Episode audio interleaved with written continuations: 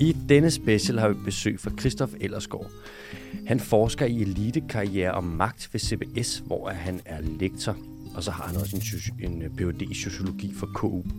Vi snakker om øh, magt, vi snakker om landbrug, industri, den grønne bevægelse, og så beskæftiger vi os lidt med spørgsmålet om, hvem der egentlig har magten i Danmark. Velkommen til den dyrske teams podcast special. I dag med besøg fra Christoph Ellersgaard. Velkommen til, Christoph. Tusind tak. Fedt, fedt at du vil være med. Du, er, øh, du har en Ph.D. i sociologi fra Københavns Universitet, og du er forsker i elitekarriere og magt ved Institut for Organisation. Det er rigtigt. Ved CBS, hvor du også der er lektor, ikke? Jo. Jeg kan ikke lade være med at tænke på, øh, på Twitter, tror jeg, der, har du, der står der elite researcher, og så står der pun intended.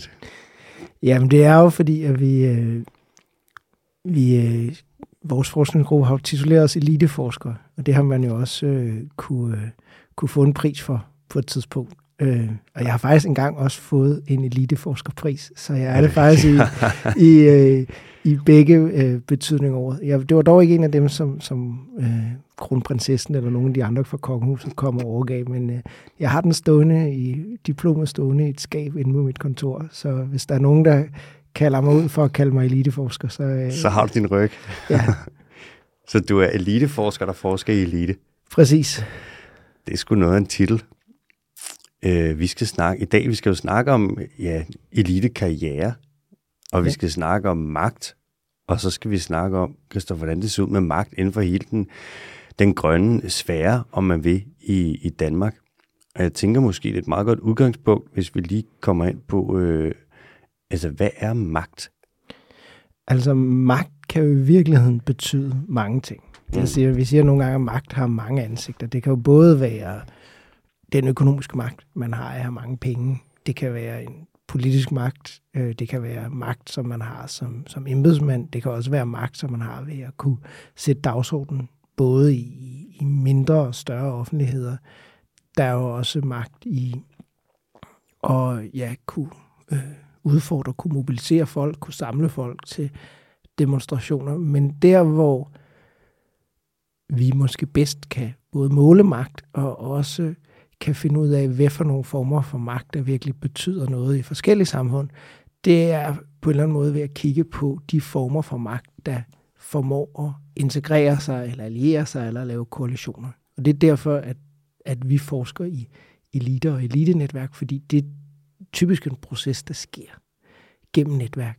Så ved at kigge på i virkeligheden, hvordan forskellige magtfulde folk mødes, ved at bruge netværkene som sådan en slags øh, øh, måleapparat, så kan vi finde ud af, hvad værdien af forskellige former for magt og forskellige organisationer er.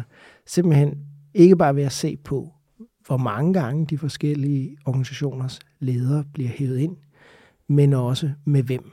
Øh, og på den måde kan man få et ret godt indtryk af, hvem er det, som når man skal besætte en bestyrelse eller lave en kommission eller andet, hvem er det så, man er interesseret i at, at, at hive ind, eller hvis man kigger på karriere, fra hvilke organisationer er man interesseret i at rekruttere fra nogen. Og når man så gør det i Danmark, så kan man faktisk se, at magten er koncentreret på relativt få hænder. Cirka 400 mennesker i vores analyse ind i kernen af sådan et netværk. Øhm, og, øh, øh, og det er en, en ret snæver gruppe på, på næsten alle måder. Det, det, de midalderne hvide mænd, øh, og det er forholdsvis domineret af især det, det store erhvervsliv, og så er der også fagforeningsledere, der er, øh, hvad hedder det, der er erhvervsorganisationer, som Landbrug og Fødevare, som vi sikkert kommer til at snakke om senere. Ikke. øh, så er der toppen af de traditionelle politiske partier, så er der toppen af, af embedsværket, så er der nogle forskere, og universitetsfolk, og især nogle, som især nogle økonomer. Det er sådan basically et blandt de der øh, cirka øh, 400 mennesker. Øhm, og noget af det, vi er også interesseret i, det er så, hvad kan man sige, hvad er det så, de er fælles om? Hvad er det, du skal på en eller anden måde sign up for, når du kommer ind i det her netværk? Og der er sådan, man kan sige, grundlæggende kan man sige, du skal grundlæggende acceptere, at de andre grupper, der er der, har ret til at være. Så det vil sige, at du skal acceptere, at, at dem, der er aktører i det her netværk, at vi skal ikke lave forslag, der smider dem ud, så at sige. Og så kan man sige, den anden ting, som jeg siger, er et fælles projekt, for det her, det er ligesom en tanke om, hvordan det danske samfund skal ikke bare overleve, men blive ved med at have en eller anden form for økonomisk vækst. Øh, og det er i Danmark i meget, meget høj grad drevet af industrieksporten. Så når vi kigger på, hvor netværket bliver allerstærkest, hvor vi er helt inde i kernen af netværket, så er vi inde i de virksomheder, de interesseorganisationer, de ministerier og de fagforeninger, som organiserer det, som laver eksport. Så hvis man på en eller anden måde har nogle interesser, der kan kobles til eksporten, så står man meget, meget stærkt i, i, i det her netværk. Det er på den måde, hvad kan man sige, det er, øh, det er konkurrenceevnen, som, som man nogle gange hører om, som ligesom er det fælles konsensus. Og hvis du vil træde ind i det her netværk og snakke om øh, degrowth, altså at vi ikke skal have vækst, mm. øh, øh, eller på andre måder ligesom udfordre det paradigme eller den tankegang, jamen, så bliver du ikke opfattet som en, der er seriøst, så bliver du ikke inviteret med en næste gang. Okay, så man kan måle magt, og det kan man så gøre på forskellige måder. Og den måde, I har gjort det på, det er ved at kigge på de her netværk. Ja. Hvordan er så at sige, kontaktfladen mellem magthavende institutioner, organisationer og personer? Og hvis man så kigger på det og laver sådan et magtnetværk, så helt inde i kernen af det, der er der cirka 400 personer, ja. som sidder med af de mest magtfulde i Danmark, og som ligesom, hvad siger man, sætter den danske dagsorden.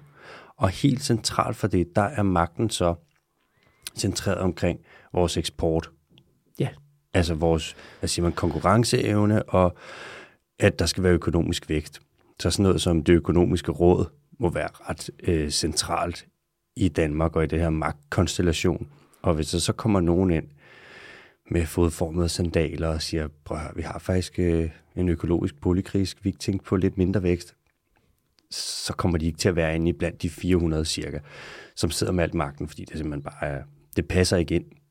Jamen, det, det, på en eller anden måde, så kan man sige, så skal man i hvert fald sælge det på en måde, og man kan sige, der har været en lille smule held. Der er jo heldigvis også, i hvert fald hvis man gerne vil have grøn forandring, nogle sprækker i det her, fordi man kan sige, øhm, der er jo også elementer i det, som er, at, at noget af det, vi jo også har held med at eksportere, det er jo faktisk grøn teknologi. Vi har jo Vestas, vi har øh, andre Velux, andre virksomheder, som på en eller anden måde, øh, i større eller mindre grad i hvert fald, øh, øh, tænker i, i det her.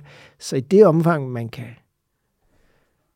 sælge sit budskab, som at det her det er det, vi skal overleve på i fremtiden, så har man måske en, en, en, en chance. Så, så, så, men det betyder jo stadig, at det, om man så må sige, er grøn vækst, og ikke øh, for eksempel øh, øh, modvækst, og man hele tiden skal have et alternativ. Og det andet problem er så det her med, at meget velintegreret det her netværk, der sidder der nogle interesser, som det ikke opfattes som, hvad man siger, legitimt for alvor at udfordre. Øh, og det er jo, hvad kan man sige, hvis vi kigger i netværket, så er den allervigtigste organisation, den der er flest af medlemmer af, det er faktisk ikke Folketinget, det er Dansk Industri. Mm.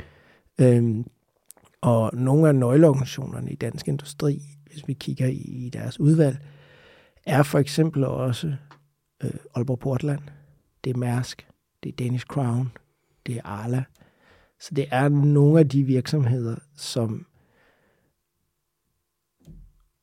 har måske de største udfordringer i forhold til en bæredygtig omstilling. Er det derfor, at når vi kigger på, siger du til selv, ikke? Aalborg Portland, Danish Crown, så Mærsk også, øh, Arla, altså det er ikke ligefrem de grønneste virksomheder, vi har i Danmark, men er det så fordi, altså man kan jo se, ofte så kommer der den der forklaring med, at vi skal bibeholde de her øh, industrier, fordi at de kan blive til noget grønt en dag. Og hvis de bliver til noget grønt, så kan vi ligesom eksportere noget af det teknologi, der har hjulpet dem til at blive grønne. At det fordi, at det spiller ind i den der vi skal have grøn vækst, og ikke degrowth for alt i verden. Og så er det derfor, man siger, jamen så freder vi i gåsøjne de her industrier, på trods af, at de belaster klimaet ekstremt meget, fordi at der kan ligge sådan noget grøn vækst, der gemmer sig ind i dem, hvis at vi lykkes med vores øh, sats på teknologi. Jeg tror desværre, forklaringen er omvendt, at man, om man så må sige, øh, finder en forklaring til lejligheden, som gør, at man ikke behøver at udfordre eller gøre noget ved de her virksomheder. Øhm, netop fordi, at det man på en eller anden måde skal forestille sig også, der sker i netværk, det er jo også, når man bliver forbundet eller indlejet i netværk, så forpligter man sig også på hinanden. Mm-hmm.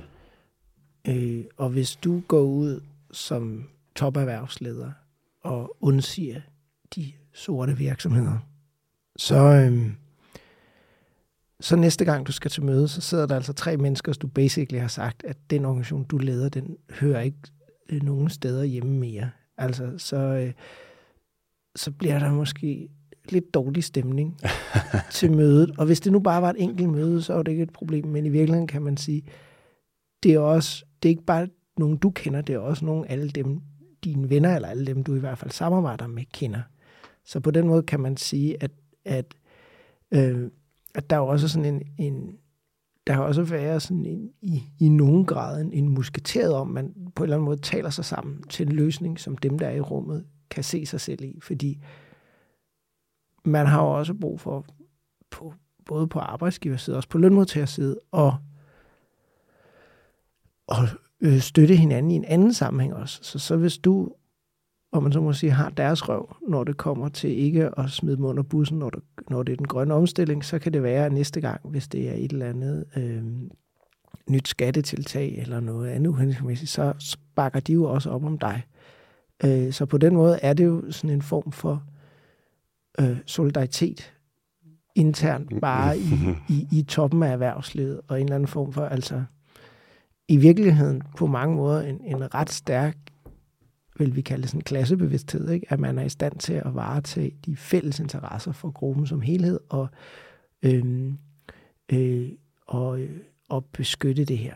Men igen, når det er sagt, så er der jo muren i krone, jeg synes i virkeligheden måske noget af det mest interessante, der er sket de seneste par år, var da Vestas forlod Dansk Industri, mm. som er den stærkeste, klart stærkeste interesseorganisation i Danmark, for i dansk erhverv, øh, i protest med, hvor, der, hvor langsom dansk industri var i forhold til den grønne omstilling.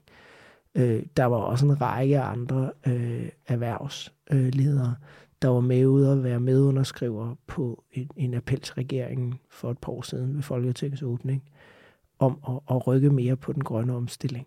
Så, så, så det er ret tydeligt også, at der er nogen, der synes, det går for langsomt. Og særligt selvfølgelig dem, der har en interesse i netop at lave øh, øh, produkter, som kommer til at hjælpe andre lande til den grønne omstilling, og som har en interesse i at have Danmark som sådan en slags laboratorie eller udstillingsvindue for en positiv grøn omstilling. Så der er, hvad man sige, bestemt nogle, nogle sprækker eller muligheder. Den dårlige nyhed er så her igen, at dansk industri er sindssygt velorganiseret stort, og helt inde i kernen af dem, der sidder ikke bare de mest forurenende industrivirksomheder, men der sidder også de mest, øh, der sidder Danish Crown, der sidder Arla, der, så, så, så man kan sige, på den måde er der faktisk en ret stærk forbindelse mellem dansk industri og så en af de andre stærke interesseorganisationer i vores netværk, nemlig Landbrug og Fødevare, mm. øhm, øh, som også både er, er stærkt repræsenteret i kraft af deres virksomheder, og også har, hvad man sige, medlemmer selv. Og så noget af det, som man kan sige, som man ikke kan se så meget i netværket, er jo også, at, at landbrug og fødevare er ekstremt godt forbundet til partiet Venstre stadig altså, det er alligevel de færreste interesseorganisationer, der har et politisk parti, som... Øh, yeah. øh, øh, og jo også, hvad kan man sige, faktisk jo hyrer folk både fra Socialdemokraterne og fra de andre politiske partier som presserådgiver, som administrerende direktører og lignende. Ikke? Så de er, Landbrug og Fødevare er på mange måder ligesom en del af det der kredsløb i toppen af, af magteliten. Så man vil ikke man vil ikke blive uvenner med nogen, der sidder blandt de øh, 400 mest magtfulde der. Det er i hvert fald det er noget, der, det er noget, der øh, øh, hvad man siger, kræver en, en masse øh, en masse overvejelse, fordi at, at man kan sige, hvis man så får ryddet til at være en, der på en eller anden, altså ens, fordi det her netværk er så relativt tæt, det er cirka øh, halvdelen af de her 400, der er forbundet til hinanden, sådan, så, så, så man kan sige information om, hvem man er og hvordan man opfører sig, rejser videre. Så hvis man lige pludselig bliver set som en, som ikke har, ikke varetager dit bredere fællesskabs interesse, jamen så har man øh, et problem. Man kan godt forsøge at trække noget i en retning, men man er også relativt bundet på at være en, der er seriøs. Og når vi interviewer de her folk, som vi også har gjort, så kan man også høre, at dem, som snakker for meget, er for kontroversielle på en eller anden måde, øh, jamen, dem møder man en gang, og så anbefaler man dem aldrig igen til noget. Øh, så de bliver, om man så må sige, strittet lidt ud igen. Mm-hmm. Hvad med sådan noget, som nu tænker jeg, det, det økonomiske råd der. Ja. Der sidder øh, Lars Gården for eksempel. Ja. Ham, der er en professor i økonomi ved KU. Ikke? Han var jo i debatten der for, hvad er det, knap to år siden, hvor at, da det handlede om landbrug og alt det der. Og den nye landbrugspakke, hvor at han bliver spurgt meget direkte med landbrug og økonomi, og han siger, at landbruget har ikke rigtig nogen øh, effekt, ikke nogen stor betydning for dansk økonomi. Hvis vi afskaffer størstedelen af den animalske produktion eller landbruget, så på den korte bane, så vil det være en, en mavepuster. På den lange bane, så vil det ikke gøre nogen stor forskel. Der vil opstå et job i andre erhverv osv. osv. Vil han som medlem af det økonomiske råd, som jo så er så centralt i det her magtspil i Danmark, tror du så, han får et rap over nallerne for det? Ikke direkte. Det, det, der kan man sige, der er jo også, hvad man siger, heldigvis noget uafhængighed. Men, men en af hans udfordringer vil nok være, at det så nok ikke er ham, som i modsætning til nogle af de andre topøkonomer, bliver inviteret ind i nogle øh, store andre bestyrelser eller sat i spidsen for kommissionsarbejde. Det er jo måske, øh, det er der jo for eksempel Torben Andersen og Nina Schmidt, nogle af de gamle økonomiske vismænd, som, som faktisk sidder virkelig mange steder. Og, og det kræver måske lidt mere politisk fingerspidsfornemmelse, end Lars Gården viste øh, der. Øhm, øh, og så kan man jo også sige, hvis jeg husker rigtigt, er han jo også professor i, i miljøøkonomi, så på den måde er han en lille smule, øhm, en lille smule mere øhm, øh, længere væk fra det, man, det øh, Ove Kaj Pedersen faktisk på et tidspunkt har kaldt det nationaløkonomiske broderskab. Altså der er et ret tæt community af økonomer i, i, i det danske samfund, og, og der er en lille gruppe af dem, som optræder. Det er faktisk interessant nok de eneste personer blandt de her cirka 423 mennesker, som ikke er topledere men som kommer ind i netværket alligevel. Og det er stort set den eneste form for ekspertise, der er der. Der er også nogen, der bliver hævet ind, selvom de har en klar grøn profil. De er mere PFA'er, men, men, men, men de bliver også hævet ind i nogle sammenhænge. Så Catherine Richardson er der for eksempel. Øh, og det understreger jo også, at der er en, en betydelig del af denne her magtelite, der har set skriften på væggen, om man så må sige, sige, vi skal bevæge os i en eller anden form for, for, for grøn omstilling. Så er der nogen, der hænger i bremsen, men altså, der skete et skift omkring, fra vi allerførste gang samlede data omkring 2012. Der fyldte klimaet godt nok ikke meget. Nej. Man kunne se, at Concito var etableret øh, og var sådan et forsøg på at integrere nogle af de her lidt mere formaliserede interesser. Og der er sket et skift i løbet af de øh, 10 år. Øh, og man kan sige, det blev meget tydeligt efter valget i 19. Øhm, og, men det, som hvad kan man sige, var den klassiske løsning, det er jo så, at man etablerede de her klimapartnerskaber, for eksempel, som, som vi ikke har med i vores data, men hvor vi kunne se, at stort set alle dem, der var der, var jo ligesom vores usual suspects, man havde mm. inviteret, og hvor man jo sætter chefen for Aalborg Portland og chefen for Mærsk og så videre til at finde ud af, hvordan man skal omstille sig selv. Men det vil sådan være den, den klassiske magtelite-løsning. Man sætter dem, som er problemet til at finde på løsningen. Øh, ja. Det kan man sige, det er jo egentlig meget sympatisk på en måde, og, øh, ja. men, men det er måske også lidt optimistisk. Ja, det er måske også lidt ineffektivt. Det er det. Ja. Øh, så, men det understreger jo, apropos det her med magt, det understreger jo, at der er en anden form for magt, end der er uden for netværket, som har virket. Hmm. Presset fra de grønne organisationer, fra befolkningen, har virket.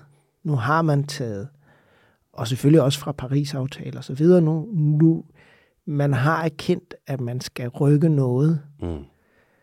Det, som er, er min frygt, er, at, at hvis vi skal have alle med, også de allertungeste, der sidder helt nede bag i bussen, hmm.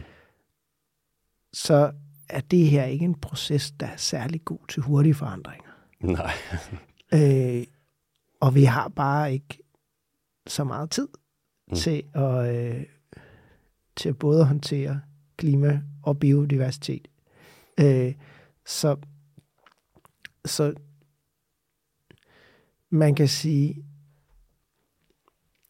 på en måde hvis man tager sådan eliterne i, i, i Danmark, så kan man sige, at, at de sidste 150 år, at de i virkeligheden blevet udfordret øh, på to områder, hvor der var store kriser. Den første krise var jo på en eller anden måde en meget, meget ulige fordeling af jorden i Danmark.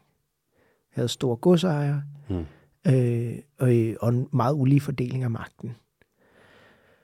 Øh, og det blev primært udfordret af partiet Venstre, og der op igennem slutningen af 1800-tallet øh, havde man jo en eller anden form for, på nogle punkter formel demokrati, mange punkter sådan konkret øh, diktatur, øh, men som man udfordrede og måske i løbet af sådan 50 år fik løst, og så i samme øjeblik fik, kom man jo også i det, der kom et stigende, hvad man siger, øh, en stigende industriarbejderklasse i byerne, fik man så den anden krise, man kunne sige en eller anden form for ulighedskrise, ikke? med voldsom, voldsom øh, ulighed og ingen regulering i stort set af erhvervslivet osv. Mm. Så man jo også med start i 1870'erne forløst omkring 1950. Mm. Øh, men, og begge dele baseret på en kombination af stærke folkelige bevægelser og et politisk parti. Først bønderne, stor bundebevægelse, mange 100.000 bønder og venstre, mm. og så endnu flere 100.000 arbejdere og Socialdemokratiet. Og begge dele skete jo ved, at lige så langsomt så blev lederne af de her bevægelser, først blev de bekæmpet på alle mulige måder, men på et tidspunkt bliver de integreret ind i denne her elite og får en stemme, og jo på mange måder også gør, at vi har en mere øh, human og væsentligt mere lydhør elite i Danmark end i mange andre lande. Men det er bare, hvis vi kigger på historisk, det er en proces, der tager meget lang tid.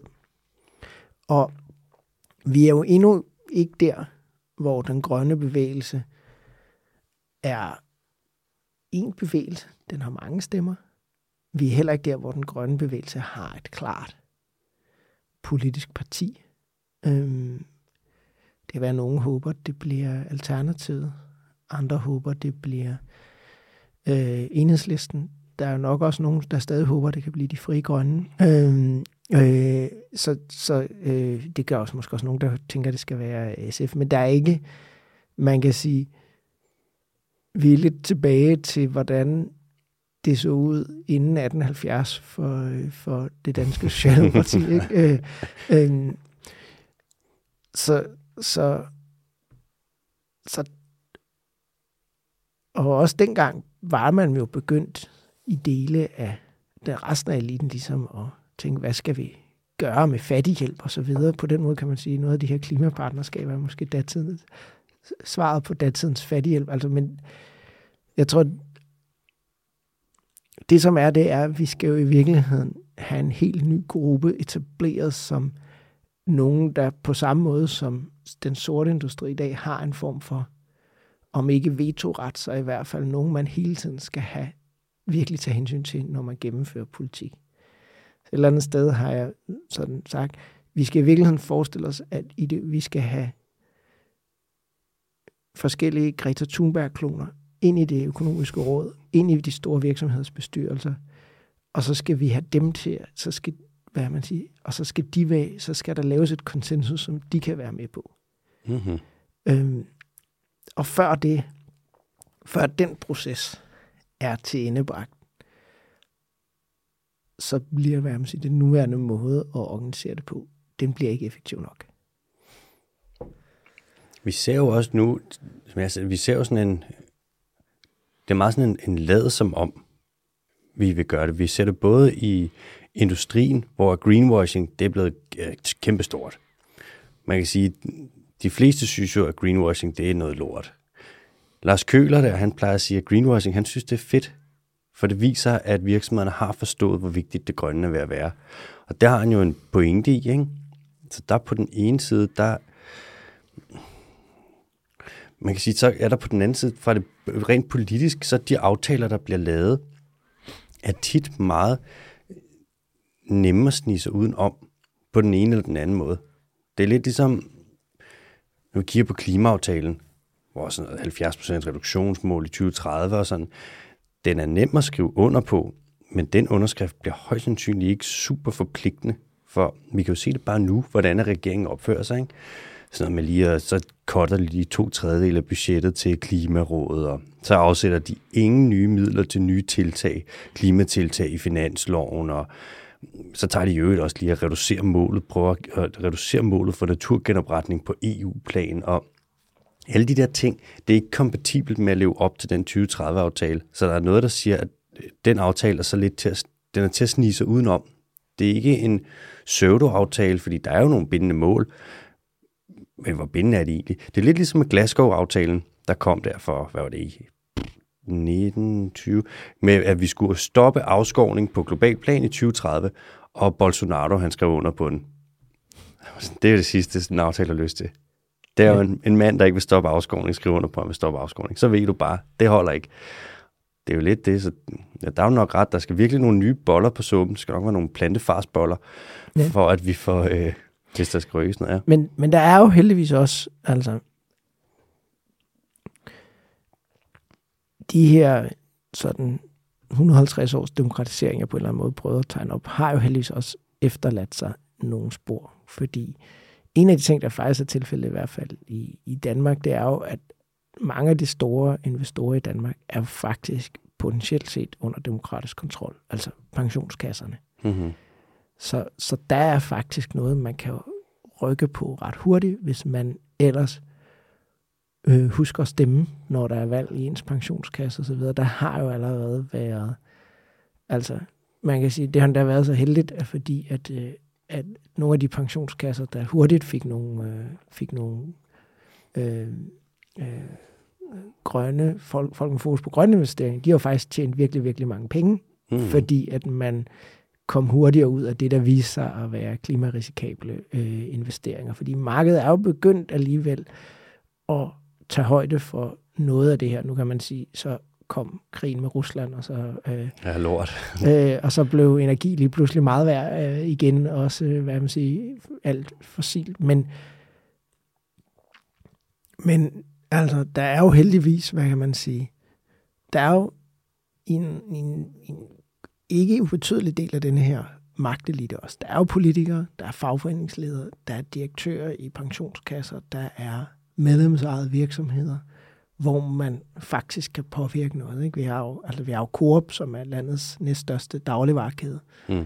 hvor, hvor der, hvad kan man sige, hvor der faktisk er nogle muligheder for at, øh, at søge denne her øh, øh, bæredygtige indflydelse og gøre den til nogen, man i hvert fald i de sammenhæng ikke, ikke øh, kan tale udenom. Men det kræver også på en eller anden måde, at man har et meget, meget tæt samarbejde. Det var jo det, som i virkeligheden var succeshistorien, både med, øh, øh, både med Venstre og Socialdemokratiet. Det var jo, at man var bygget sammen med en bevægelse, ikke? fagbevægelsen og Socialdemokratiet arbejde. De kunne også være rygende uenige, men de arbejdede tæt sammen, og det var det vigtigste netværk. Det var der, du ikke kunne tillade dig, hvad man siger, du kunne ikke tillade dig at skide i din egen redde. Mm-hmm. Øhm, og der er det helt klart, det er også noget af det, som, som, vi har været med til, at, eller vi har prøvet at kortlægge, at lige nu er udfordringen for de grønne bevægelser i Danmark, at, at der er rigtig mange forskellige bevægelser derude, som heldigvis efter vi har lavet nu, har begyndt at snakke mere sammen, men, men på en eller anden måde er der, er der brug for, at man faktisk har en, en samlet øh, øh, bevægelse, hvor man så, hvad man siger, accepterer og holde uenighederne internt. Der, altså, øh, og så kan man have alle mulige underudvalg, men at man i virkeligheden øh, i stedet for at gøre en mulighed. Men det kan også være en udfordring, fordi problemet ved at kunne organisere som et samlet projekt, er jo, at det nogle gange også kræver, at man går på kompromis. Og noget, der er svært at acceptere som aktivist, som frivillig, er jo også nogle gange, at man skal gå på kompromis. Man vil gerne have det rigtige. Man engagerer sig jo i det for det rigtige, og ikke et eller andet halvfisent mm. kompromis. Så, øh, så der er helt klart sådan et, et, et, et, et trade-off der. Men hvis den grønne bevægelse skal komme ind i magtnetværkene og for alvor udfordre dem, så er man på en eller anden måde også nødt til at, øh, at have en form for samarbejde med sit bagland, hvor at, at der så også er et indtryk af fra andre aktørers side, at hvis vi, og man så må sige, stiller de her folk tilfredse, så bliver vi heller ikke beskyldt for greenwashing, og vi bliver heller ikke, altså, så er det ligesom også, så har vi et kompromis, og så har I også vores hinandens ryg. Og måske er problemet der også bare, at det er svært at nå derhen, fordi der er nogen, vi skal, der er nogen, der skal strides ud af det etablerede magtnetværk før. Ligesom at da vi skulle til at indføre ordentlige arbejdsforhold, så var vi nødt til, de store virksomheder nødt til at finde ud af, hvem af jer er så afhængig af børnearbejde, I ikke kan være med. Mm-hmm i, fremt, i en fremtidig hvad man sige, velfærdsstat, fordi der skal vi ikke have børnearbejde. Og hvis, mm. hvis jeres forretningsmodel baserer sig på børnearbejde, så kan I ikke være med. Mm. Øhm, øh, og det er jo, hvad kan man sige, lidt det samme, at, at der er så også nogen, øh, Aalborg Portland for eksempel, hvor man må sige, jamen, det kan vi ikke. Mm. Vi kommer ikke, altså, vi kommer ikke til at kunne finde en løsning, øh, hvor hvor I skal være en etableret virksomhed der, øh, i, i den lange fremtid, fordi vi har ikke, hvad man sige, vi har ikke, hvis vi skal gøre noget som helst bæredygtigt, mulighed, mulighed for at bygge med jeres cement længere. Jeg har nogle gange luret på, der er jo kæmpe øh, signalværdi i sådan noget med, hvis, og sikkert også, man kan tjene gode penge på det, hvis man har rygte for at være et rigtig grønt forgangsland. Ja. Og sådan noget som Aalborg Portland, der er jo på ingen måde er en grøn virksomhed. Altså klimabelastningen for Aalborg Portland er fuldstændig vanvittig. Øh, og så har jeg nogle gange tænkt sådan, hvorfor er det, man ikke bare siger, ja, du siger, ved I hvad, den går sgu ikke mere. Vi kan ikke mere. Og så tager man og siger, på den ene side, så mister vi Aalborg Portland, og de der, hvad er det, altså, der er jo færre medarbejdere end i Fitness World, ikke? Så mister vi dem, og så til gengæld siger man, så har vi til gengæld et ordentligt grønt kort på hånden så får Danmark lige en øh, artikel i The Guardian, et eller andet noget med noget, vi kan se, at vores klimaregnskab får et ordentligt skub i den rigtige retning. Men der er det så det med, at hvis man gør det, og Aalborg Portland sidder centralt i det her magtnetværk, og har gode forbindelser i dansk industri osv., osv., så er det ikke bare noget, man bare lige gør. Så er de sådan nogle stærke stemmer, der ligesom siger sådan, jeg arbejder imod det. Jamen, jeg tror, her er det, her er det jo nok i virkeligheden glidebaneargumentet. Mm. At så vil andre dele af dansk erhvervsliv tænke, hvem kommer næste gang? Eller skal det her ligesom være et kriterie? Hvem er os, der så næste i køen? Ikke? Altså, øh, lidt, lidt på samme måde, som først så kom de efter jøderne, men jeg gjorde ikke noget, fordi jeg ikke var jøde, så kan man sige, hvis de, så kan man sige, her, det er jo også, fordi der er en stærk intern solidaritet i, i, i, i toppen af erhvervslivet som, øh, som gør, at man, man ikke har lyst til, at, at et kriterie skal være, at vi afskaffer brancher i Danmark på baggrund af klima. Skal man måske ikke mindst huske her, at en af de absolut vigtigste aktører i det danske magtnetværk er Mærsk. Mm. Og Mærsk øh, siger i hvert fald, at de gør en masse grønt. Men hvis vi kigger på samlet udledning, Mm. Så udleder Mærsk væsentligt mere end Aalborg Portland. De gør det jo bare uden for Danmarks grænser i, øh, i, i, øh, i containerskibstransporten. Um, og øh, og det er lidt vanskeligt at finde ud af præcis, hvor meget det er, men det er, det er ikke sådan halvanden gang så meget. Det er måske... Altså de tal, jeg har hørt, har været mellem 10 og 15 gange så meget som Aalborg Portland. Mm-hmm.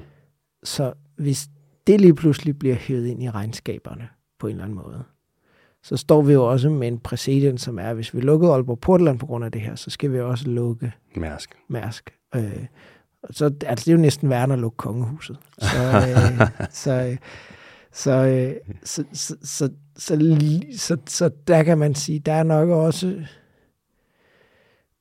der er nok nogen, der tænker, at, at det er ikke en vej, vi nødvendigvis øh, øh, skal nedad. Og der kan man sige, fordi at, at Mærsk har formået jo heller ikke for eksempel at betale selskabsskat, men betaler en anden type skat osv., så, så kan man sige, så kan det være, at de for eksempel ikke vil blive ramt af en ensartet CO2-beskatning. Men det er jo rigtigt, at man kan undre sig over, at resten af toppen af dansk erhvervsliv A accepterer Aalborg Portland, skal, skal, at de skal, hvad kan man sige, øh, betale mere for deres udledninger, for Aalborg Portland skal betale mindre, og også acceptere, at landbruget står udenfor, eller slet ikke bliver reguleret lige så hårdt som dem. Og altså, det er jo helt klart ikke i deres økonomiske interesse. Her kan man sige, så det er en, en form for, øh, hvad hedder det, musketeret, eller, eller øh, i hvert fald gensidig forståelse af, at, at vi kan ikke acceptere, at nogle virksomheder bliver drevet konkurs på baggrund. Nogle store virksomheder bliver drevet konkurs eller bliver urentable på baggrund af øh, klimaregulering. Okay, ja. Nu har vi jo, jeg har din bog her, Magtens Atlas, som jeg i øvrigt vil anbefale folk at købe, hvis I synes noget af det er spændende. Den er ret fed. Det er jo lavet som et atlas med magtnetværk og magtkort, og der er nogle forskellige, kalder man det svære, for eksempel det vi har med øh, Miljøbevægelsens fora her, Ja. hvor at, øh, så er der nogle forskellige sider, nogle forskellige kort, hvor øh, der er for eksempel et af dem, der så handler om miljøbevægelsen, altså det er de grønne bevægelser. Det er klima, og det er vel også dem, der arbejder for natur, og så selvfølgelig miljø. Og nu bogen her jo skrevet i 16. Og altså, når jeg kigger ud over det her kort, altså, der er ikke lige frem forbindelse. Jeg ser ikke sådan en smuk, øh, hvad siger man, sammenspundet øh, samme netværkssfære eller kugle, eller hvad man skal kalde det her. Jeg ser mere bare sådan lidt nogle forskellige øh, bevægelser, der lidt ligger pletvis hver for sig, spredt ud på kortet. Altså det er sådan nærmest en håndfuld glasperler, der bare er nogen, der har smidt ud, ikke?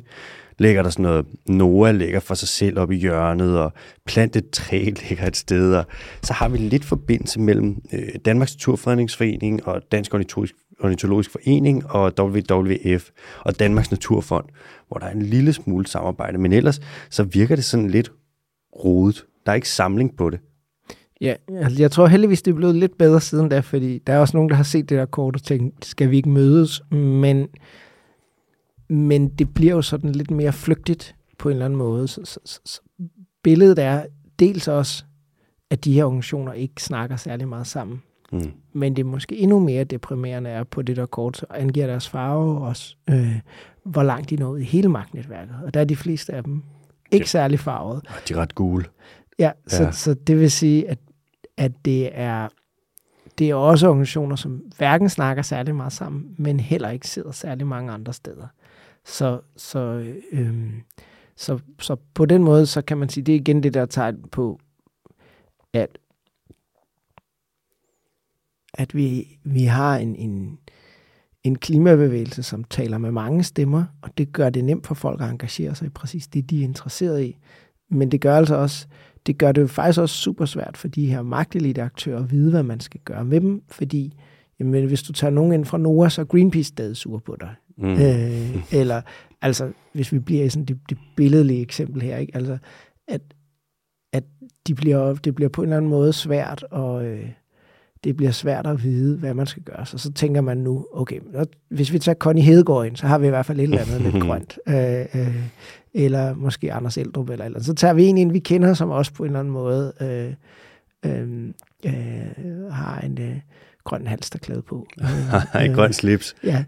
Øh, så, så, så, så, så det bliver relativt fragmenteret. Og i det der kapitel i bogen, øh, så hvis man, hvis man bladrer en side, så kan man se landbruget. Og det er jo altså... Og det er ret meget det modsatte. Det er smukt. Altså, det er... Elve landbruget laver meget, det er jo sådan... Ikke grønt lige frem, vel? Det er dårligt for miljøet, det er elendigt dyrt, der er en masse ting med det, men den måde, det er organiseret på, shit mand. Hvad var det, du, du vi havde et, op, et møde, hvor vi snakkede om det her, og du havde en parallel, hvor du snakkede om noget med Marx og Napoleon og ja. kartofler og landbruget. Det, det er et, man kan sige, det her handler om, øh, øh, Marx skriver en analyse af, hvordan øh, Napoleon den 3., øh, øh, Napoleon Bonapartes nevø, mm-hmm. kommer til magten. Ja. Og i virkeligheden bliver sådan en lidt Trump-agtig klonefigur, men er sådan, altså bliver ligesom sådan, øh, øh, sådan en, en demokratisk valg, sådan øh, på en eller anden måde. Øh, øh, ja, man kalder det virkelig øh, øh, bonapartist. Øh, mm-hmm. øh, øh, og i den proces, den politiske proces, der arver Marx er frygtelig over øh, bundebevægelsen eller bønderne i Frankrig, fordi de er totalt udulige. De er ikke i stand til at gøre noget som helst sammen. Mm. Så han siger, at de er som en sæk kartofler. Øh, og når man kigger på dansk landbrug, så må man sige, at de er alt andet end en sæk kartofler. De er helt ekstremt velorganiseret. Mm. Og, og hver eneste led i de der tandhjul arbejder sammen, ved hvor hinanden er, og man taler med rigtig mange forskellige stemmer. Det er jo, hvad man siger, nu har vi lige snakket om, hvor klassesolidariteten internt i toppen af erhvervslivet.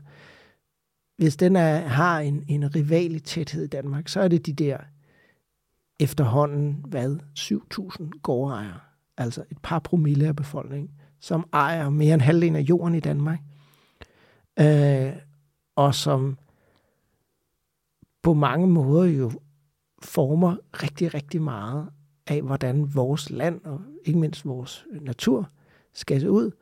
Og det gør de simpelthen ved at sidde alle mulige steder. Dels så kan man sige, at, at, at landbrug og fødevare, der findes landbrug og fødevare, så findes der jo forskellige bestyrelser herunder, så findes der forskningscentre knyttet til landbrug og fødevare, SEGES.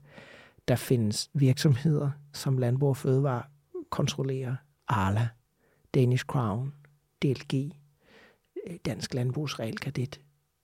Øhm, en lang række organisationer, der er direkte hedeselskabet, der er direkte knyttet til landbruget på forskellige måder, og hvor man nogle gange også kan have fordelen af, at nogen, der repræsenterer landbruget, kan sidde et sted med en lidt anden kasket på, sådan så at det kan være svært for andre at aflure, at det her, det foregår koordineret fra Akselborg, som er der, hvor Landbrug og Fødevare øh, har kontor inde i midten af København.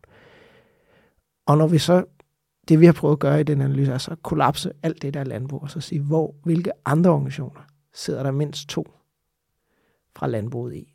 Og der får man altså virkelig en liste over mange af de vigtigste steder i Danmark. Der er kraftet med mange. Altså, det er jo, alt, det er jo banker, og det er jo... Igen, så er der også selvfølgelig dansk industri, og der er Jægernes Naturfond. Det er jo altså, de fleste jæger, det er jo landmænd næsten, eller ej, det kan det så ikke være, vel? Men mange landmænd er jæger. De fleste landmænd er jæger. Der er virkelig, virkelig øh, mange forskellige, der er med indover.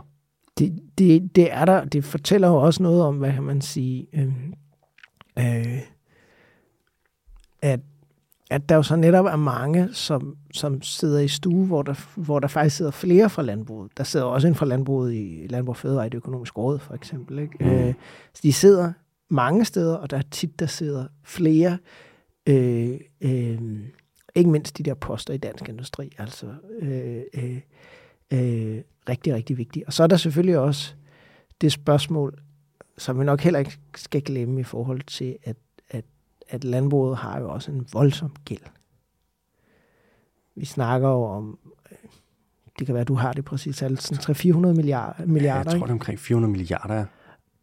Det er jo, det betyder jo også, at den danske finanssektor er jo ikke polstret til at håndtere, at vi bare afsker, at, at, at de der landmænd bare afskaffer det. De der 400 milliarder igen, hvis vi har 7.000 fuldtidslandbrug, så betyder det jo også, at de landbrug i gennemsnit er forgældet med 50 millioner, eller har, har udstyr, som de har lånt til for, for 50 millioner. Ikke? Mm-hmm.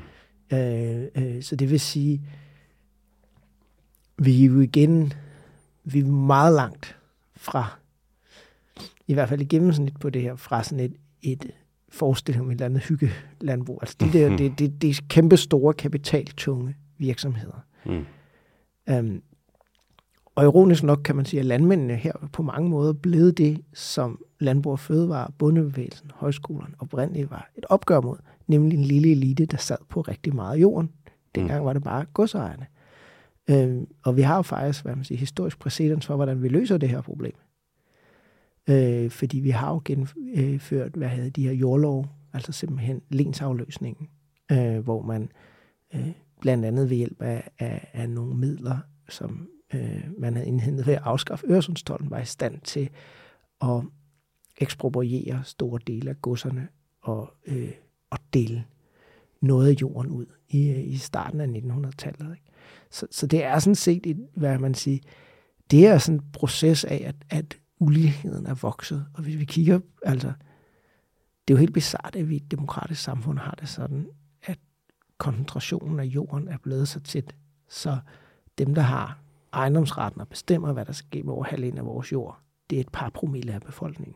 Det er jo også ironisk, at øh, Venstre opstod som et opgør mod det, og nu er det Venstre, der ligesom Venstre og Landbrug Fødevare er jo basically det samme. Ikke? Nu er det ligesom dem, der opretholder præcis det, som de kæmpede for at få at lave et opgør mod. Ja, og det er jo også ironisk, fordi i gamle dage kunne man også sige, hvis bare Venstre fik bønderne til at stemme på sig, så var der jo, hvad man sige, øh, 300.000 stemmer i det. Og nu er det 7.000. Nu er det 7.000. Altså, det er jo ikke engang nok til at... Altså, det er jo ikke engang... Øh... Spærregrænsen. Nej, nej, mm, slet ikke. Mm. Øh, og alligevel kan man sige, at gruppen, fordi den er så ekstremt velorganiseret, er den der alt andet end sæk kartofler, Mm. øh, så har de denne her øh, uforholdsmæssigt store indflydelse. Også fordi det er noget af det, vi kan, kan se, det er, at der er en lang række ting, hvor der er de her medlemsejede organisationer. For eksempel Nykredit, eller øh, øh, det gamle Realkredit Danmark, som nu er Realdania, hvor at det lader til, at dem, der organiserede Landbrug og Fødevare, er ekstremt dygtige til at koordinere og sørge for at få valgt folk ind, der varetager landbrugets interesser. Så der for eksempel sidder gårdejere placeret i toppen af Forenet Kredit, som øh, styrer Nykredit. Så, så på den måde, så kan man sige, så sørger man også for at sikre sig repræsentation, fordi man, er, man kan sige, en gammel øh, eliteteoretiker, der hedder Gaetano Mosca, siger, at den organiserede minoritet vinder altid over den uorganiserede masse. Og det, man kan sige, landbrug og fødevare er et rigtig godt eksempel. Altså, fordi man er i stand til at fuldstændig koordinere, hvordan man gør, jamen så, så er det en formidabel modstander, på trods af, som Lars Skov vil i hvert fald, hvad det Lars Skoven sagde, står til trone, at de egentlig ikke har en så stor økonomisk vægt i det danske samfund. På trods af, at de stemmetalsmæssigt ikke engang er nok til at hæve parti øh, mere end, end øh, ikke engang er nok til at hæve et parti halvdelen af vejen til spærregrænsen. Mm. På trods af, at, øh, øh, at øh, hvad hedder det, at man kan sige, den objektive interesse for det store flertal af befolkningen vil jo være at, at få denne her hvad man siger, jord fordelt mere ud, så man har flere rekreative naturområder, som, som den brede befolkning har glæde af. Øh, så formår landbruget altså at, at, øh, at, at holde fast i denne her magtposition. Det er imponerende. De er ekstremt dygtige. Jeg kan ikke lade mig at tænke, at hvis de arbejdede, hvis de hvis deres mål ikke var at opretholde dansk landbrug, som det er nu, hvor det jo primært det er jo mejeriprodukter og svinekød, ikke? fjerkræ, hvis de i stedet for satte sig for, at de gerne vil sigte efter bæredygtige alternativer, og de gjorde det med samme organisering og samme effektivitet, som de gør det, de gør nu, shit, de kunne med rykke nogle ting. Det, det kunne de, og, og derfor vil jeg også, altså, derfor tror jeg også, at hvis man, hvis man vil grøn omstilling af Danmark, så noget af det, man skal tænke på, det er, jamen, er der sprækker? Er der dele af landbruget? Er der planteavlere? Er der øh, øh, nogle af dem, man på en eller anden måde kan komme ind, dels for at, hvad man sige, sætte en kæp ind i nogle af de her tandhjul, men også fordi, at, øh, at hvis man kan trække nogen i den rigtige retning der, så, så er der altså noget organiseringspotentiale i, i, i, øh, i, i landbruget. Men man kan sige, altså, lige nu kan man også sige, fordi at landbruget med rette bliver kritiseret meget hårdt, så kan man sige, så, så er der også opstået sådan en også against the world-agtig ting. Ikke? Altså, det pres, der kommer, det er faktisk noget, som, som eliteforskning viser generelt, at når stærke etablerede grupper bliver, eller når etablerede økonomiske interesser bliver presset, så organiserer de sig endnu tættere. Det øger solidariteten internt i denne her gruppe. Og inden kan der også ske to ting. Inden bliver presset så stærkt, de alligevel bliver faret væk. Men ellers så kan der faktisk også næsten ske det modsatte, at det pres i virkeligheden gør dem endnu mere, eller i hvert fald risikerer at gøre dem endnu mere effektive, fordi at, at man kan sige, at nu opfatter landbruget sig også som i samme båd, og folk opfatter, oplever at blive kritiseret for noget, de føler er øh, unuanceret eller et eller andet, og så tænker de, når man tænker planteavlerne, den kritik af mig, og det jeg gør, som jeg opfatter unuanceret, det er nok det samme, som gælder svinavleren. Det er nok også unuanceret eller upræcist eller et eller andet, så, så man kan sige, der er også opstået den, hvad man sige, lidt uheldige situation igen, at, at der, ligesom vi tog med hver dansk erhvervsliv, også er en musketeret her ind i landbruget. Og jo så er det særligt problematisk, at de to grupper i stigende grad, de er ikke smeltet sammen, men der er et, et, et, et, et, et, et betydeligt overlap nu mellem de to grupper, som, øh, som netop gør, at på trods af, at man kunne være sådan helt Hvorfor er det, at store danske industrivirksomheder accepterer, at de skal gøre mere, betale mere i skat, for at landbruget kan slippe for at gøre, hvad de skal i forhold til CO2-udledning? Det, det er altså det er en, en, en form for solidaritet internt i de her magtgrupper, som, øh, som vi ser, og som, men hvor der selvfølgelig er nogle muligheder for at prøve at komme ind og finde allierede, eller finde de her sprækker i, i, i det her. Fordi selvfølgelig er der også nogen, der på et tidspunkt kan tænke, at nu bliver det her alligevel lidt for festligt. Eller altså, nu kan vi ikke blive ved med at holde hånden over landbruget mere. Det er altså også en lidt underlig boys club, synes jeg. Det er en masse hvide, hvide middelalderne mænd, som sidder der og sådan har hinandens ryg. Og egentlig mm, konsekvensen af det bliver, at vi opretholder en meget, meget sort dagsorden. Har I nogen tal på, hvor mange af de der mænd, der hedder Lars? Øh, der er en del øh, på et tidspunkt. Der er dog, altså, blandt bestyrelsesformænd i store danske virksomheder, var der i hvert fald indtil for nylig flere, der hed Larsen, der var kvinder. Øh, øh, øh, men men øh, det, er, det, det, har, det har været... Øh, det har været der er kommet lidt flere kvinder end nu, men, men det, det er jo på en eller anden måde også, altså, der er måske heller ikke noget, der er så så, så rå en naturkraft, måske lige med undtagelse af søskende jalousi, øh, som, øh, som når du prøver at tage privilegier fra nogen, der er vant til at have dem. Ja, øh, det er ikke så populært. Det, det, det skaber en eller anden form for modstand. Altså bare se det her lille forsøg med, hvor man overvejede at sende nogle gymnasieelever uden for Nordsjælland, ikke? hvordan at hele Nordsjælland nærmest var øh, ved at gribe til høtyve og fakler, hvis de, ja. ellers, hvis de ellers vidste, hvordan sådan nogen så ud. Ja. øh, øh, for at forhindre, at deres unger skulle gå på et andet gymnasie end, øh, end det, det lokale overklasse gymnasie. Ikke? Ja. Øh, så, så, så, så, så på den måde, så kan man sige, at, at, at det, det, det bliver også sådan en, en stærk ting, og, og der kan man sige, Problemet er jo, at hvis man ikke gør noget, hvis man er ude for det her, så kan man sige, så bevæger store dele af perioden jo netop mod koncentration, som vi ser med jorden nu. Ikke? Så på den måde, så kan man sige, det bliver jo også sådan en slags øh, spøgelse for fortiden, der, der forstærker sig og løbende gør, at at vi har oplevet denne her voldsomme koncentration af jord på få hænder i løbet af de sidste øh, 50 års tid, øhm, som jo helt har, har forandret det. Jeg tror da, hvis du for 50 år siden havde sagt, med risikoen ved denne her bevægelse er, at vi står med, at der er 7.000 mennesker, der har over halvdelen af jorden i Danmark, så vil, vi da have, så vil man have lavet alt mulig lovgivning for at forhindre, at det vil ske. Det er jo ikke, det er jo ikke et ønskeligt, hvad man sige.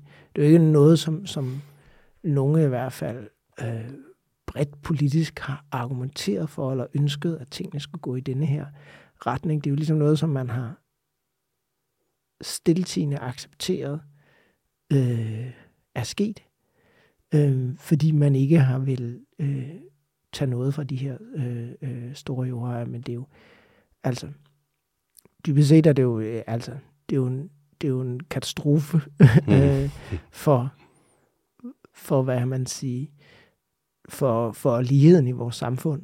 Øh, fordi der er selvfølgelig noget, der er en voldsom, hvad man siger, det er, det er, øh, det at eje jord er jo i virkeligheden en, hvad kan man sige, det er jo en, øh, i virkeligheden noget, vi, om man så må sige, burde være øh, fælles om på en eller anden måde. Det er jo i virkeligheden bizart, måske overhovedet, at tale om, at der, der er nogen, der kan eje de her store stykker jord, øh, og, og så meget. Øh, øh, så, så, så der er måske også, altså, der er en øh, britisk sociolog, som, øh, som øh, jeg holder meget af, som hedder Mike Savage, som har det her begreb om vægten af historien. Hedder han Savage til efternavn? Ja, det er... Det er rimelig Savage. Ja, det er, det er han er... Øh, han er nu i, i, i praksis et meget fredeligt menneske, okay. øh, men, øh, men, øh, men, øh, men han har den her idé om, om hvad man siger, historiens vægt. Mm. At vi på en eller anden måde, når uligheden stiger, så kan man sige, på et eller andet tidspunkt, jamen, så, så når vi sådan et sted hen, hvor der ikke er særlig meget heller dynamik tilbage, fordi nu er der altså øhm, nu er der bare sådan total dominans over, ja, hvad der skal ske med, øh, med rigtig meget af, øh, af, af jorden i, i, i, i det danske samfund. Og, og, og igen, jeg tror, en af de ting, som jeg mener, en, en, eller jeg mener en ny grøn bevægelse, en grøn bevægelse skal fokusere på, det er simpelthen at sige, at vi skal have en ny lensafløsning. Vi skal simpelthen have spredt jorden ud på flere hænder. Vi skal ikke acceptere den koncentration af jord, som, øh, som vi har i dag, fordi det er klart, at ejer du jorden, så, så har du en masse rettigheder til at bestemme over, hvad der skal ske med den, for der er kun så langt, vi kan komme med lovgivning. Øhm, så, så vi må have noget, på en eller anden måde, noget demokratisk kontrol med, med jordejendom. Øh, øh, øh, så, så, så, så der er et, et stort, hvad man sige, synes jeg, politisk projekt, som simpelthen handler om, hvem skal eje øh, vores jord, hvor der er alle mulige øh, bevægelser, altså andelsgård og alt muligt andet, som prøver at tænke ind, hvordan kan man, hvordan kan man have en demokratisk organisering, men, men det kræver noget opfra. Altså, okay. Noget opfra. Nu har vi snakket om erhvervslivets top. Vi har snakket om de her magthavere, ikke? det centrale magtnetværk. Men det er sjovt, at det lyder ikke som om, at det egentlig så meget er politikerne, der 100% bestemmer. Altså, hvordan, hvor meget magt har politikerne reelt set i Danmark? Det er jo ikke, fordi politikerne ikke har nogen magt, men de er jo også i meget høj grad bundet af denne her øh, vækstdagsorden. Øhm, øh, og hvorfor er det det? Det er jo dels fordi, at nogle af de organisationer, de arbejder tæt sammen med, øh, for Socialdemokraternes side, del af fagbevægelsen, for, øh, for Venstre og konservative side, nogle af deres store sponsorer i det store erhvervsliv, er jo også denne her vækstdagsorden. Øhm, og det er jo også noget, som, om man så må sige, bliver tænkt ind, og tror jeg også på en eller anden måde bliver oplært i embedsværket, at det er det perspektiv, vi har. Det er ligesom den måde, man ser, det er den måde, Danmark skal overleve på. Det, det, det, den, det konsensus, som på en eller anden måde er opstået her, og som mange af politikerne deler, og som de selvfølgelig også, hvad kan man sige, hvis de ikke helt forstår det, eller afgiver meget, så bliver de jo også belønnet, når de trækker i den rigtige retning, om man så må sige. Fordi når de så, både som embedsmand og som politiker, når man er, bliver træt af det, jamen så står der jo de mest lukrative, indflydelsesrige job og venter, hvis du viser, at du har forstået denne her dagsorden. Der er jo en ret hæftig trafik, både fra topembedsmænd og fra øh, toppolitikere til topposter i interesseorganisationer. Øhm, og hvis du lige pludselig, hvis du har rendt rundt og fablet om degrowth, jamen, så øh, det er ikke fordi, du nødvendigvis altid bliver hyret på dem, du har været enig med, men du skal på en eller anden måde virke som en, der forstår og er en troværdig samarbejdspartner. Det er jo, det er jo dybt bizart, at man i Danmark kan være fødevareminister, så kan man lige nu være justitsminister et halvt års tid, og så kan man blive stoppet der og blive ansat som administrerende direktør i Landbrug og Fødevare, som Karen Hægerup gjorde. Mm. Så dem, du selv har siddet og forhandlet med. Ja, det virker lidt for nemt måske. Og du har jo også stadig kontakter, du ved en masse om, hvordan Fødevareministeriet fungerer. Der er måske nogle af de ansatte der, du har været med til at få frem eller lignende, som på en eller anden måde også ikke skylder dig noget på den måde, du kan gå ned og sige, nu skal du gøre det her, fordi jeg får fremmet dig, men har et godt indtryk af dig, og måske også synes, du er fornuftig. Så det er ikke, fordi politikerne ikke bestemmer noget, men de bliver måske også de bliver også øh, vendet til at tænke på den her måde af, hvor jo længere tid der er der. Altså måske den nuværende regering er det bedste eksempel, hvor man på en eller anden måde kom i 19, også med nogle ting, man gerne vil forandre. Og så tror jeg, altså hvis man siger lidt fræk, så blev man lidt træt af, at man hele tiden skulle være dem, der også ligesom skulle tage hensyn til dansk industri. Øh, og man hele tiden blev beskyldt for ikke at gå langt nok af sin parlamentariske grundlag, til at nu, hvis man lavede noget med Moderaterne og Venstre, så, var der ikke, så slap man for hele tiden at skulle være den, den sure, der, der sagde, at ja, hockeystaven er også meget god. Og sådan, mm. Så man sige, nu, nu fik man ligesom, at nu, nu er vi bare alle sammen enige om, at vi gør, som dansk industri gerne vil have. Og så, øh, yeah. og så, og så, og så, øh, øh, så og jeg tror simpelthen også, at det er et spørgsmål om, at politikere, ligesom alle mulige andre, øh, er formet, bliver formet af det, de er. Hvis du arbejder meget tæt sammen med departementchefer, hvis du meget tit sidder i møder med ledere af de store interesseorganisationer, som konsekvent ligesom arbejder inden for den her fælles logik, så bliver det bare meget svært at tage den der udefra kommende baglandslogik ind.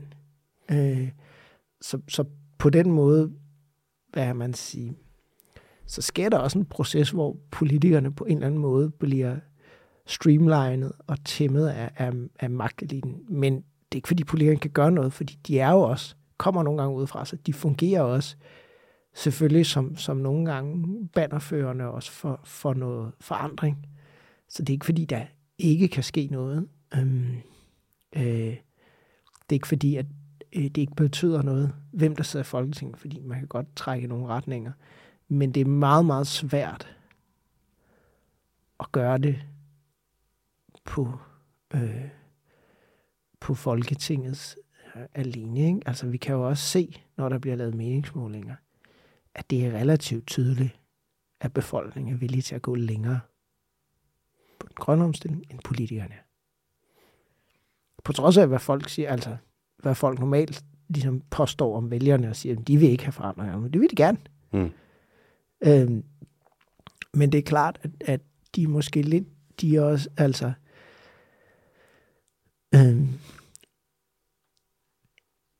de er svære at få til at, og, øh, øh, at levere det. Jeg tror også, altså, frygter man måske også som politiker, at hvis man gør noget af det her, som kommer til jo nogle gange, altså hvis man lukker Aalborg Portland, så kommer det jo til at koste nogle arbejdspladser låst. altså, så nogle af de beslutninger vil også, hvad man sige, hvis man ikke leverer noget i forhold til økonomisk politik og vækst, så vil man, så vil, er man bange for at, at, øh, at støde vælgergrupper fra sig. Så det er ikke, altså,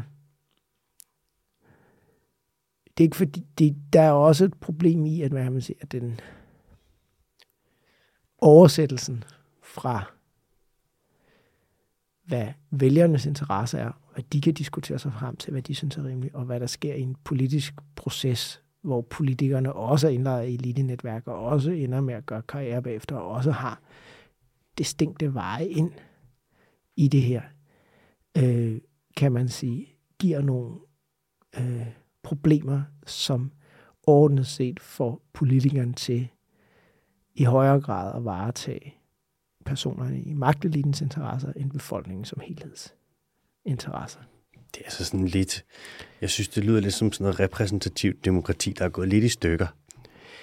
Ja, og det, er, det kan man jo også sige, det er det jo også på en måde. Eller måske var det repræsentativt demokrati succesfuldt, fordi der var noget udenom, der virkede også. To eksempler igen. Den brede folkelige forankring af, af flere af de her øh, partier med bevægelser, og så også, at der i, hvad man sige, i det, som i, hvad man sige, franskmændene kalder de gyldne øh, 30 år efter 2. verdenskrig, hvor man får store sociale forbedringer på lighed og så videre. Øh, man forurener også en del, men, men, men øhm, det er jo også båret op af, at i hvert fald i en dansk sammenhæng, så er det jo mere end 25 procent af befolkningen, der er medlem af et politi- altså vælgerne, der er medlem af et politisk parti. Altså, der har været en helt, helt anden hånd i hanke midt i politisk parti. I dag er det under 4 procent. Det er faldet til en syvende del af, hvad det har været.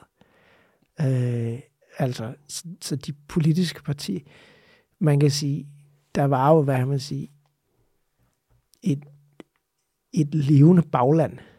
Øh, selvfølgelig passe på med at idealisere det mere, end det var. Men der var et levende bagland, og der var faktisk en kamp om, hvad partierne skulle gøre, hvor i dag, der er det jo blevet topstyret, øh, professionaliserede organisationer, hvor at man har sådan en idé om, at formanden bare udstikker, hvad partiet skal gøre, og så klapper resten i, hvor en traditionel opfattelse af et politisk parti, der er det jo landsmødet, der beslutter et politisk program, som formanden bliver sat til at udføre. Det er ikke Mette Frederiksen eller Jakob Ellemann, der udlægger et politisk program, som landsmødet så klapper af, om man så må sige. Nej. Øh, så der er også nogle, nogle elementer i, at, at, øh, øh, at vi er gået fra, det er professor i statskundskab, Tim Knudsen har skrevet en bog, der hedder For folkestyre til markedsdemokrati. Øh, og det, og det, er jo, det er jo også et billede af, hvordan at, øh, hvordan at de her forandringer har, har sat sig igennem, og som selvfølgelig har gjort det sværere for det politiske, man kan sige, i det der med både at tage hensyn til sit bagland og til befolkningen, og også navigere de der forskellige eliteinteresser. Så bevægelsen mod et markedsdemokrati har bare gjort, at der, der er mindre betydning af faktisk at involvere baglandet, for det handler om at kunne føre valgkamp, lave slogans, et eller andet, øh, øh, øh hvor, man, hvor det på en eller anden måde bliver nemmere at gøre det, uden, uden at blive tvunget til at gøre noget, som er upopulært over for, mm. for, for, for, øh, over for denne her øh, magtelitegruppe. Og jo også en af grundene til, at de store politiske partier måske også klarer sig så dårligt, at de faktisk har fat i mindre og mindre af befolkningen, øh, fordi at man hele tiden bliver udfordret af nogen, der kommer med nu på nogle øh, nye parametre. Og, og, jo, og jo måske også en af grundene til, at man så har været nødt til at lave den her regering hen over midten, fordi nu kan man egentlig ikke føre denne her baglandene, eller hvad man siger, de andre partier er blevet så stærke, så det er ikke rigtig muligt at føre elitepolitik som på nogle af fløjene længere. Hmm. Hvad med, øh, hvad med kongehuset? Så har de magt? Er det stadig altså, er dronning Margrethe, der styrer Danmark? Altså, hvis du kigger til grundloven, så har det jo ret meget indflydelse. Mm. Øh, men de bruger den jo ikke øh, på den måde politisk. Mm. Øh, det var en af de andre store historiske sejre der i 1920, da man fik endelig fastlagt, at det ikke var kongen, men Folketinget, der afgjorde, hvem der var landets statsminister. Mm-hmm. Så det, det har vi efterhånden haft i, i, i over 100 år. Øhm, men kongehuset er faktisk vigtige på en anden måde, fordi noget af det, vi kan se, det er jo på en eller anden måde, at de har den der symbolske magt. Det er jo dem, der blåstempler folk. Så når du får, bliver inviteret til bal hos dronningen, eller når du får et ridderkors, eller et eller andet, men så bliver du accepteret som en del af det gode selskab. Så på den måde, så selvfølgelig i lige med ministerierne, så, så gør de noget lidt sjovt, kan man se, at, at mange af Danmarks allerrigeste familier, Lego-familien, Danfoss-familien, Mærsk-familien, hver eneste gang, der er en mulighed for at give en eller anden gave til kongehuset, eller støtte deres pet horses, eller øh, hvad man nu er, så altså, de overhaler nærmest hinanden. I hurtigst muligt at lægge nogle millioner til en ridebane rundt om Fredensborg Slot, eller til øh, at låne deres privatfly ud, eller hvad de nu er. Ja. øh, så der er sådan en... Øh, for nogle af dem, der er allermest veletableret i denne her magtelite, at det der med, altså, der er det der med at blive en del af kredsen omkring kongehuset, blive kammerherre, blive til det er jo på en eller anden måde, altså det er ligesom den, den, den, det er den sidste ting, du kan gennemføre. Det er slutbossen i, i, I Diablo, i, i, i, i Diablo som, som magtelite spil. Det er når du er kommet helt, det er på en eller anden måde tegnet på, at nu er du kommet så højt op, som du kan.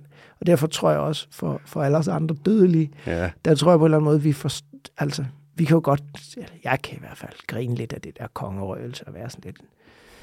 Men dels tror jeg noget af det er, at Rønnebærne er sure, altså vi bliver ikke inviteret med, så derfor gider vi ikke komme med. Derfor synes vi også, det er en latterlig Ja, så vi gider bare ikke. Nej, men jeg tror heller ikke helt, vi forstår, hvad det er, fordi det er den ene ting, du ikke at du kan så købe den for penge, men det kræver mm. mange penge i lang tid, og det kræver også noget andet end kun penge. Så det kræver også netop, at din virksomhed er virkelig vigtig, bliver set som virkelig vigtig for det danske samfund. Øhm, det kræver, at du har opført dig i kongehusets øjne ordentligt, og så videre, så videre, så videre. Så, så på den måde, så er det ligesom... Øhm, jeg nogle gange siger, at vi må simpelthen i hvert fald bare konstatere, at for nogle af landets allermest magtfulde, allermest rigeste folk, der er det simpelthen det, de lader til at allerhelst ville. Øh, og øh, så, så derfor forsøger jeg at komme med en sociologisk forklaring på, hvorfor det er, de så gerne vil det her. Ja. Øh, og det er jo faktisk næsten alle sammen, der gør det. Altså, det er prestige. Ja, næsten alle de på top 10-listen over de rigeste danskere har enormt meget med kongehus at gøre. Og de er jo ikke adelige, så det er ikke noget, deres familie har haft traditionelt, men det er på en eller anden måde, der er en eller anden symbolsk, magisk dragning, som også måske fortæller nogle af vores samfund ikke er helt så moderne, som vi går rundt og tror, ikke? Som, som gør, at, at, at de her allermest øh, rigeste, virkelig magtfulde mennesker drages mod kongehuset. Det er så sjovt. Det er også lidt... Øh det er næsten sådan middelalderligt, at sådan, når man er lige på jagt med kongehuset. Det er sådan, ja. Der er et eller andet med at rende rundt i sådan, komme til gala og gå i de der tit sådan semifjollede uniformer og alle de der ting, hvor at, jeg kan godt grine lidt af det, men det er åbenbart meget fedt, ellers så vil de jo ikke jage så meget efter det. Det må åbenbart være det bedste. Ja, altså igen, så, så, så, så, så jeg forstår det heller ikke rigtigt, mm. men, men jeg det tætteste, jeg kan komme, er på en, en sådan en, en, en sociologisk forklaring, eller i hvert fald, at vi må i, altså, nøjes med at konstatere, at det er noget, der sker, og de her mennesker kunne jo bruge deres tid på alt muligt andet, end at rende til bal hos dronningen. Mm. Og alligevel så er det ligesom, så er det, virker det som om, det er det sted, de allerhelst vil være i hele verden. der må være noget god vin derinde. Ja, men er det ikke det der gamle vin, der har ligget i det er det bedste. 300 år, 300 år som, som ja, jeg ved, det må, det, det må kunne et eller andet, og det er, det er jo lidt på samme måde også i samfund, hvor man har en valgt præsident, for eksempel, når præsidenten laver eller altså, det er fordi hele den der symbolske magt, som man kan sige, staten har, som folk den, den bliver præsenteret gennem øh, det her. Så, så, så på den måde er det simpelthen bare en, en større, altså øh, det er en ting, som de færreste af os er. Øh, er, øh, er, er forundret. Det bekræfter folk i, at du er en af samfundets støtter. Jeg ved, om vi nogensinde kommer der til. Det er derfor, jeg tvivler på det. Hvis du en dag blev, øh, hvad siger man, slået til ridder, og bagefter så kiggede dronning Margrethe, hun kiggede dig lige i øjnene, og du måtte sige én ting til hende, hvad vil du så sige? Øj, det ved jeg sgu ikke. Øh, må jeg foreslå mig at abdicere? eller sådan, altså. Eller måske kan bare sige tak. Ja. Tak for det, det, var, du, det føles godt. Ja, altså, det er jo... Nu snakker vi om historiens væk før. Det er jo et andet af de der historiens væk-ting, hvor historien på en eller anden måde stadig skygger over nutiden på en eller anden mærkværdig måde. Um, og hvor man jo dybest set må sige, hvis man er, hvis man mener, øh, som jeg gør, at, at mennesker er født lige, og hvis man er demokrat og mener, at alle stemme skal tælle lige meget, så er det jo ja, en bizarre anachronisme at have et kongehus. Øh. Er det ikke noget med, at man tror, at kongehuset, at den første konge var udpeget af Gud?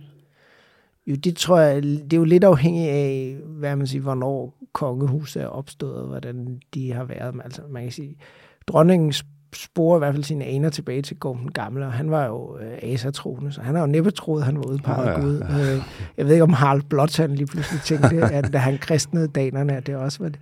Men, men det er jo klart, i, i hvert fald i, i middelalderhistorie, ikke min, min stærke side, men som i hvert fald, som jeg forstår det, så kan man sige, at, at, at, at i, i dele af middelalderen var der den der knyttelse til, at, at, at kongen var, var på en eller anden måde udpeget af Gud, eller det var en eller anden form for naturlig orden. Øhm, øhm, så, øh, så, men ja, det, øhm, øh, det er jo en, en, det er jo en ting, der burde høre, høre øh, fortiden til, og også fordi, at noget af det, vi kan se med det her, det er jo så også faktisk, at kongehuset er med til at fortætte det her elite-netværk, vi så inviterer de samme mennesker, som vi lige har snakket om før, igen og igen ind i de her netværk og skabe endnu tættere bånd mellem dem, der allerede har magten.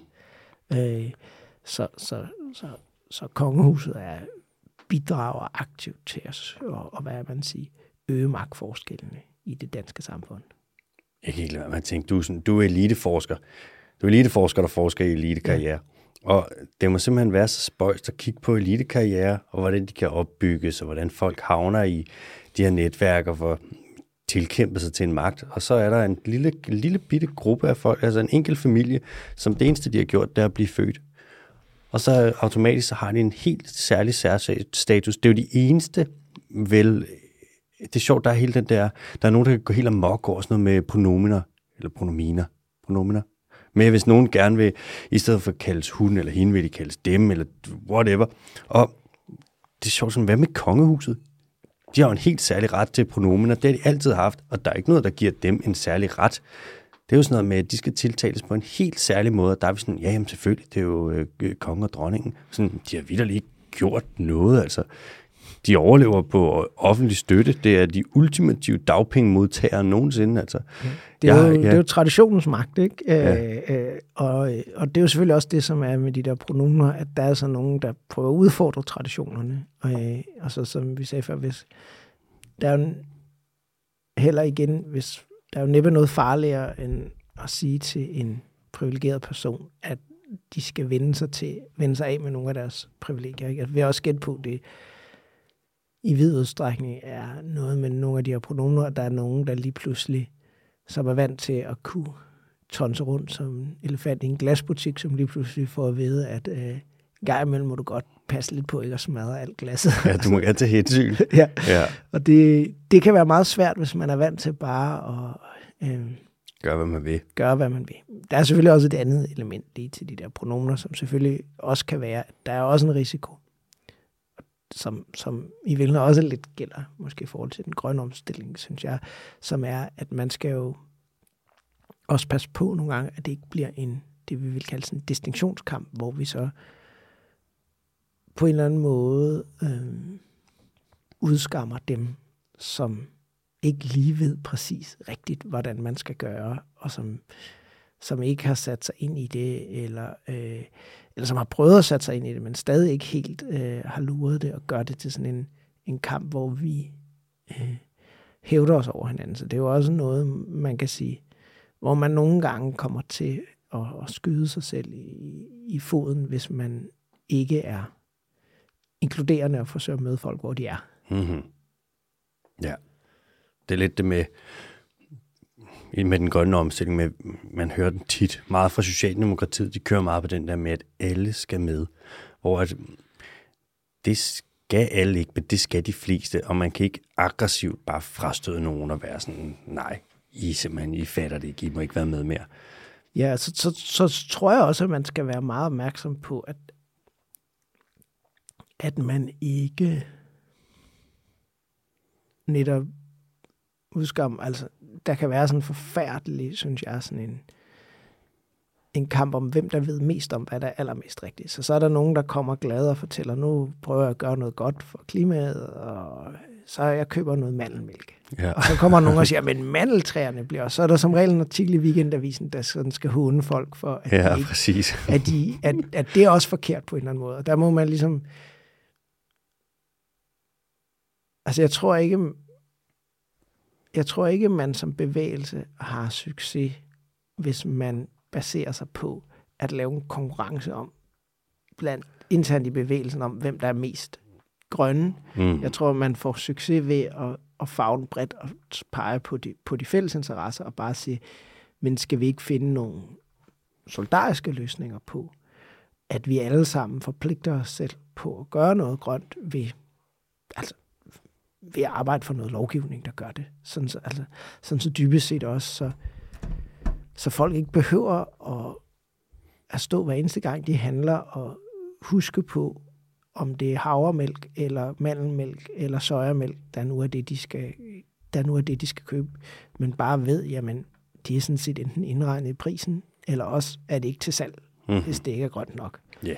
Øhm, øh, fordi at, at ellers tror jeg, vi risikerer at, øh, at få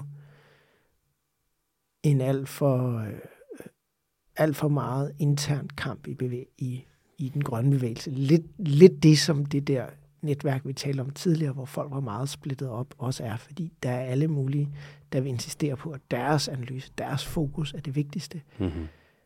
Øhm, og det har også været godt i opstarten, at man har alt muligt, men nu er der måske mere brug for, at man samler sig, end at man øh, kæmper internt. Kæmper internt, og også øh, og netop også gør det til sådan en, en øh, altså, uden at ville gøre det til sådan en inkluderende proces, der gør, at andre har svært ved at se sig i det, fordi man bliver målt på præcis, hvor meget man ved om mandelmælk versus havremælk, eller hvad det nu skulle være. Ja, ja. Jeg synes, det er fint, at folk går op i det og så videre, men i virkeligheden, så kan man sige, for de fleste mennesker er det også et spørgsmål om, at, at altså, at det behøver, skal jeg jo egentlig ikke behøve at tænke over. Altså, jeg vil bare gerne have, at der ikke er brugt børnearbejde til at lave øh, den, øh, hvis jeg skal købe en, øh, hvis jeg skal øh, købe et eller andet, vil jeg gerne have, der ikke er brugt børnearbejde. Jeg er egentlig interesseret i at vide, og skulle forholde mig til, hvor meget de forskellige store industrikoncerner hver især bruger børnearbejde. Eller, altså. Mm. Christoph, vi skal til at, øh, at runde af jo. Vi har jo, øh, jeg har næsten siddet og snakket halvanden time. Men jeg har et sidste spørgsmål. Det er, ret, det er et svært spørgsmål. Hvis nu vi kigger på, hvis vi tager den her bog, og du forestiller dig, at du skal skrive den igen om 10 år, eller I skal skrive den, det er jo dig og Sara Steinitz og Anton Grav Larsen, som I har skrevet den sammen.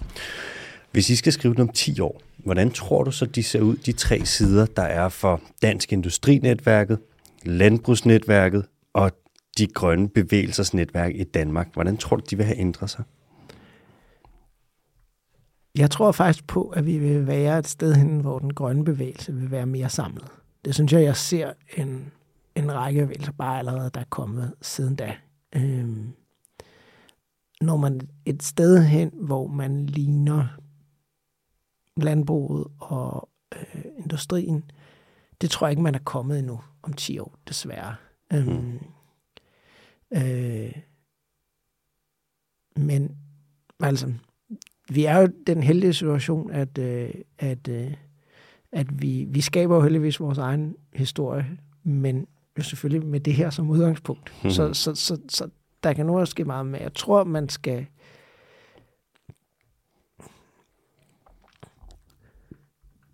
Jeg tror, at, at, at hvad man siger, der er sprækker i, i, i denne her marked. Og historien har jo vist, at vi har kunnet skabe de her demokratiserende forandringer, før vi har skabt mere demokrati i vores samfund. Vi har skabt lighed. Man kan sige, den danske proces har også været, det har været, hvor man stadig, hvad man siger, at man løbende har inkluderet nye grupper i eliten, hvor de gamle netværk, hvad man sige, er blevet bibeholdt. Nogle af dem er langsomt visnet hen, men de fleste af dem er blevet der. Øhm, så det vil jeg sige, det tror jeg er den mest sandsynlige proces fremad. Så min bekymring går i virkeligheden primært på, om, om den proces kan gå hurtigt nok. Og jo, en ting er, kan den gå hurtigt nok i Danmark, men ikke mindst på global plan, mm-hmm. øh, hvor der er nogle endnu mere træge og sager og indspiste magteliter i Brasilien, mm-hmm. i USA. Ikke mindst i Rusland, men den er måske lidt mindre stabil lige nu. Øh, og selvfølgelig også i Kina, hvor man siger, at er man i stand til at kunne gennemføre den proces i alle de lande, også øh, i tid. Det, altså, øh, og, altså, der er jeg mere pessimistisk. Altså på en eller anden måde tror jeg, der, der er nok brug for, at der på en eller anden måde, altså noget af det, der, noget af det, der virkede i, i, øh, i de, de der gyldne 30 år, var jo også, der stod et alternativt samfundssystem, som man virkelig kan sige meget grimt om i øh, Sovjetunionen. Men der stod også, man kan sige, man havde også så, så, så det kan også godt være, at det, der er nødt til for, at det her kan ske på global plan, er, at der op, optræder simpelthen nogle, nogle stater, som baseret på folkelige bevægelser, øh, er meget kompromilløse, hvad angår grøn omstilling. Øh, øh, øh, så, så, så, så, så det er nok øh, øh, en af, en af ting, at, at, at det altså det, det kræver endnu, en endnu stærkere bevægelse med endnu højere krav, og måske også villig til ligesom at, at tage kravene op på et større samfundsniveau, for at, at ja, jeg tror, vi kan nå det. Øh, mm-hmm. Fordi nu er vi jo i modsætning til, når vi snakkede om at skabe et mere lige samfund, der havde vi jo ikke en, en lille timer på. Der var ikke stod, en deadline. Der stod var ikke noget, der, der talte ned på samme måde. Så, så, så på denne her måde, så, øh, så, så tror jeg, at den, den grønne omstilling, hvis den skal kunne lade sig gøre på global plan, kræver i mange samfund et opgør med de magteliter, der er der, som ikke kan gennemføres ved, at de langsomt inkorporerer nye grupper, men der er brug for nogle processer, som øh, fremskynder det. Fremskynder det og er revolutionære på en eller anden måde. Mm-hmm. Fedt. Vi får se, hvad der sker. Jamen, det gør vi. Vi må, krydse, vi må krydse vores grønne fingre. Vi håber på det bedste. Vi håber på det bedste. Tak, ja. fordi du ville være med, Christoph. Det var, det var så lidt.